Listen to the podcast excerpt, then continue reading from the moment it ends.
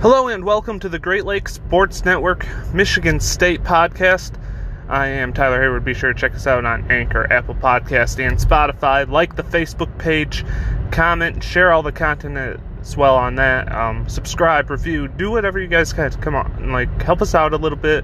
You know, we're we're trying to blow this thing up. Uh, we obviously did it by expanding and you know rebranding on all of that, on all those fronts, and. Uh, look, uh, we've got some Michigan content coming today per Jeremy File, um, or we should, anyways. Uh, the Lions podcast will be back next week, talking final preseason game, final cuts, uh, preview of the Philadelphia Eagles in the opener. I believe that is on September 11th. Um, so lots of good stuff on this page. Um, the Cover 3 podcast by Flipside Sports, also making its annual return. Um, it will be coming over to this page, though. Me and Nate have hit almost 60% of our games over the last two years. We hope to continue that stretch of dominance uh, headed into this season.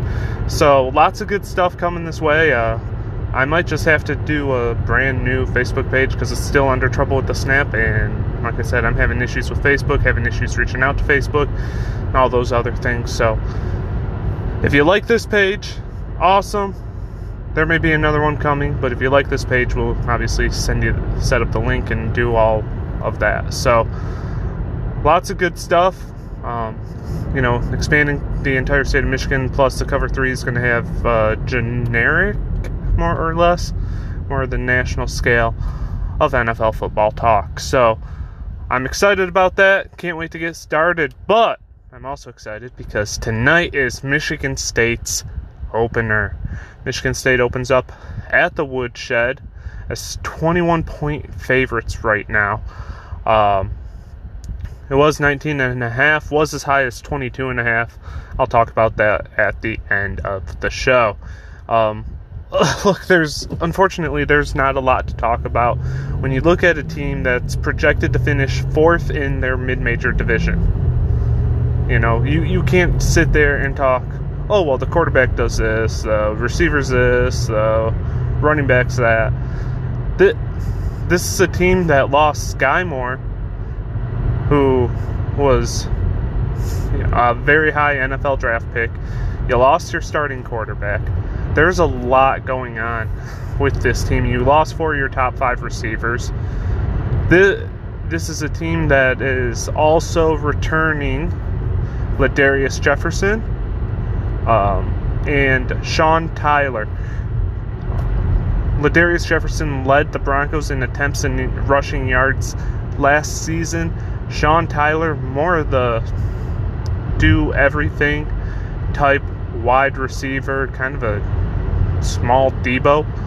Um, he returns kicks. He he does everything for the team. He averaged six and a half yards a carry. He's he's more a boom or bust type guy. Uh, they like to get him out in the flat. They they like to run routes with him. They like to do a little bit of everything with them, and that's where. guess what? I'm going to talk about Darius Snow.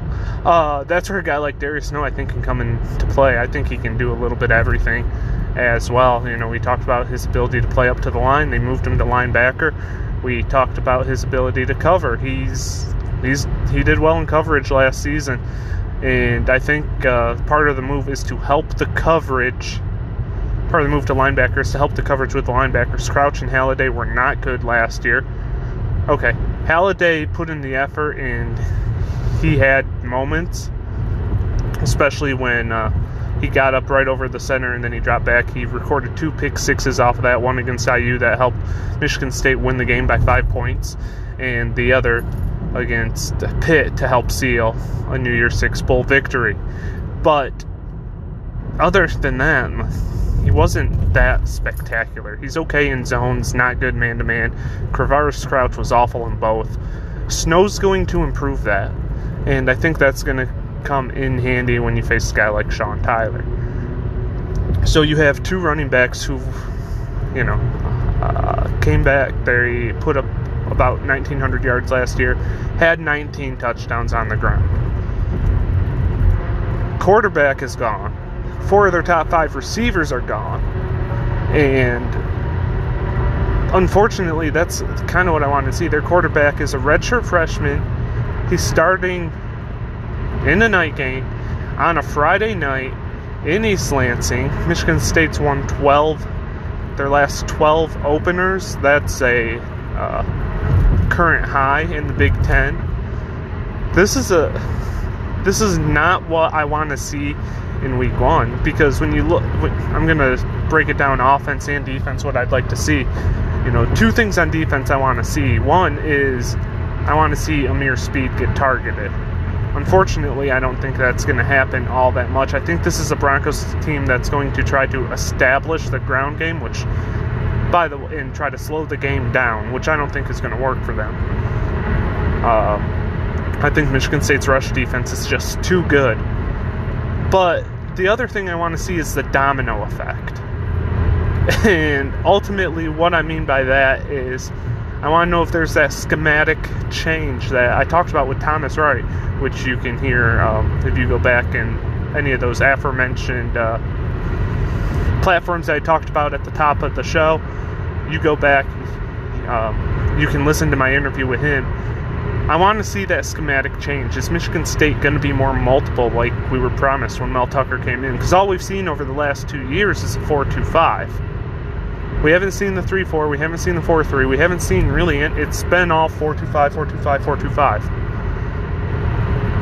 And I want to know is there going to be that schematic change to the 4 3? If there's that schematic change to the 4 3, uh, will that help the ends get pressure on the quarterback? You're replacing Beesley and Panasiuk. Both guys could get to the quarterback uh, pretty well. Um, I think there was still some other pressure situations that they could have uh, helped. Michigan State didn't blitz a ton last year, and I want to know if that's going to help the pass rush. Well, if it helps the pass rush, it's going to help the corners and improve the pass coverage. And just because that just gives the receivers less time to get open.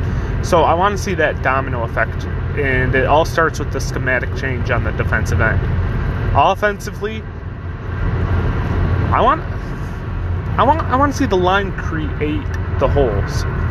You know, we saw we saw it a little bit last year, but we also saw plays like Kenneth Walker's first touchdown uh, against Michigan, where he got bottled up right at the line of scrimmage. Somehow, you know, he bounced it out, not to be blasphemous, like Barry Sanders, and he took it to the house that's something that I'm intrigued to see because, first off, you don't have that K9 magic back there anymore.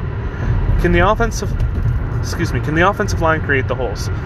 Uh, you know, people talk regularly about, uh, oh, well, Michigan State's losing this, this, this on the offensive line. And yes, they did lose the last of the Allen brothers and the entire right side some of the improvements, though, or not necessarily improvements, but positives to kind of take away from that stuff, is you added Brian Greene, who was second team All Pac-12. Um, he he's probably going to start at right guard because Carrick's uh, trying to bounce back from that injury. Um, I either way, you you have six offensive linemen right now that I feel like I can trust and everybody else is a redshirt freshman or true freshman, including Ethan Boyd, who I think is going to be solid on the ends, but and uh, uh, Vince Doppel, I think. Um, I'm drawing a blank on uh, who number eight is as far as uh, what we've projected as the depth chart goes, but that that's something that I'm intrigued to see. I want to see them create the holes. You have a lot of returning experience. Uh, Jarrett Horst comes back. He hasn't played since the Michigan game. I think that's going to help the left side of the line. Uh, his absence helped Spencer Brown get some reps last year. And he's going to be anchoring the right side.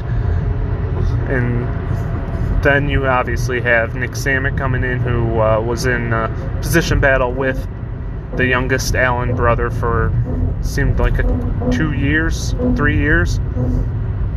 Um, JD Duplain is back as uh, the uh, left guard. And then, like I said, you have Brian Greene on the right side or Matt Carrick. But everybody has experience already. Everybody's got that starting experience. So, can you create the holes? This is a Western Michigan team projected to finish fourth in the MAC. Or, excuse me, not even the MAC, in their division. This is a Western Michigan team projected to finish fourth in their division. You've got to be able to create the space against them. I'm not saying it's going to happen against everybody. I'm not saying it's going to happen against Michigan or Penn State. At least, you know, not as much as I would like. But you've got to be able to do it against the Broncos. And so I'm excited to see that. Um, that that's something that I want to see happen. I talked about offense and defense. Um, you know, just that one thing that really sticks out. And well, defense I gave you two. But that's where I stand. You you've got to see that type of stuff against a lower tier opponent, which ultimately Western Michigan is. Um, so the bet right now, Michigan State. It's 6:30 in the morning. Michigan State is uh, favored by 21. I got it at, nine, at 19 and a half. If it got to 20, I wouldn't put money on it. Um, that that was where my hook was. I I didn't like that at all. The spread was as high as 22 and a half. Like I said, it's down to 21 right now. I would still take Michigan State. I don't think Western's going to be able to move the ball well. Like I said, they're a running team. If Michigan State converts to this 4 3 as anticipated, or if we see more of it at least, if we see, um, you know, just another formation defensively, if Michigan State does that, Western's not going to move the ball that well. They shouldn't be able to, anyways. They've got a redshirt freshman quarterback, like I mentioned. He's thrown five passes his career at WMU. Um, he's not seen a defensive front like this because Sladen Barrow will be causing all sorts of havoc up the middle. You also have Maverick Hansen. You have uh, Jalen Hunt. So lots of uh, quality depth up the middle as well for Michigan State. I'm curious to see if Western comes out and tries to establish the ground game. And if they try to do that, it's going to bite them in the butt. They won't be able to move the ball. Michigan State had a good rush defense last year. And part of that may have been what I kind of liken to the Ronald Williams effect. You know, Ronald Williams is out there, the other team's not throwing the ball his way. Why is the other team not throwing the ball his way? Is it because he's got his man covered? Or is it because Kimbrough was that bad? Lowry was that bad? So it's going to be interesting to see if this team is able to capitalize off of that. This is a Western team, like I said they're going to try to establish a ground game. I don't think they're going to be able to do it. Do they try to air it out just because the secondary was so terrible last year? Maybe. But like the Ronald Williams effect, I think Williams got a little bit better. I think the combination of everything is going to make the secondary better in regard to the scheme change. Uh, the versatility at the linebacker position. Jacoby Windmon can come off the edge. He's really good good at that. Uh, Darius Snow, like I mentioned, can kind of do a little bit of everything. And obviously, Cal Haladay is, you know, a, was a freshman All American last year. So, a, a lot to kind of take into consideration as you look at this opener. I don't think Western's going to be able to move the ball. I don't think Michigan State's going to be as explosive as last year because everyone was sucked up to the line trying to stop Kenneth Walker after the first couple games but I think Payton Thorne's still going to be efficient with the ball. Uh, you know, shorter stuff means less of a chance of uh, something bad happening. We'll see. What's the old quote by the Notre Dame coach from the 60s? When you pass the ball, three things can happen, and two of them are bad. And obviously, you know, the game's evolved dramatically since the 60s. But I don't know if Thorne's going to be able to take those deep shots this year just because Jayden Reed is now weapon weapon X. He he is the guy. He is going to be the focal point. Um, so that that's where I'm at with it. I think Michigan State can be methodical though in the way they move the ball. They have weapons all over the field. Coleman should be good as a third receiver. Uh, Germie Bernard making some noise. Uh, he might sneak in the rotation. Uh, I know we didn't really talk about him all that much on our wide receiver preview that we did. Um, obviously, Tre Mosley's there. You have three good tight ends Tyler Hunt, Maliq Carr, and uh, Daniel Barker, the transfer from Illinois. So, and then you have at least two running backs. We'll probably see three. We'll probably see Joyner in there as well. All of that said, I think Payton Thorne, well, he took advantage of the deep ball while it was there. It just shows that he can do it. That was my concern a couple years ago, and I think that's why Rocky started, is because he had, quote unquote, the big arm. But Payton Thorne's got that ability to uh, be efficient, to not be a game manager, but make the right reads, make the right plays. He's very intelligible, very intelligent. He's got a he's got a lot of moxie, a lot of pocket presence. Like Thomas Roy said, if he can just slide, like I think he'd be as good as most quarterbacks in the Big Ten. But just because I don't want to see him hurt. And I held my breath so many times last year, but I, I think he's going to be able to move the ball efficiently. Give me Michigan State over 21. A little uh, bonus action for you. I'm setting the line at four and a half for the interesting ties in this game. Meaning, oh, did you know Jeff Thorne is? Uh, Payton Thorne's dad. He's the offensive coordinator at Western Michigan. Ladarius Jefferson played at Michigan State. Did you know Tim Lester knew Payton Thorne since he was so young? Blah, blah, blah, blah. Whatever. Jayden Reed played at Western. Ladarius Jefferson and Jayden Reed might be the biggest rip-off trade, though, in college football history. Uh, yeah, the the mentions in this game, just all of that generic, boring talk when it turns into a blowout that you always hear is just going to be unfathomable. I'm not going to be able to stand it, but you know what? It is what it is. A lot of the general public doesn't know. The national public won't know after the game either because the game got bumped to ESPN2 because everybody wants to see Serena Williams lose her last match. Uh, I'm kidding. Look, I don't know too much about tennis. I know Serena Williams is the best who ever did it. I also know she's not as good as she used to be. It is what it is. What, whatever happens, happens there. I don't really care. But the game got moved from ESPN to ESPN2 because Serena Williams is going to be taking up the main network. But yeah, so a lot of stuff uh, to go over for Western Michigan. Probably going to be a lot less for the Akron game but it's going to be interesting to see. I'm excited that football is back. Like I said, Ryan and Mike should be back next week with Lions coverage. Nate and I will be on the Cover 3 podcast by Flipside Sports through the Great Lakes Sports Network uh, to talk uh, some NFL betting. Um, I got one of my games locked up. I know Nate wants a Thursday night special, so we'll try to have that pumped out by Wednesday.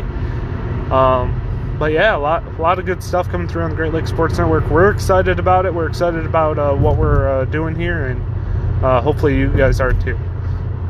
But that does it for us on the Great Lakes Sports Network Michigan State podcast. I'm Tyler Hayward.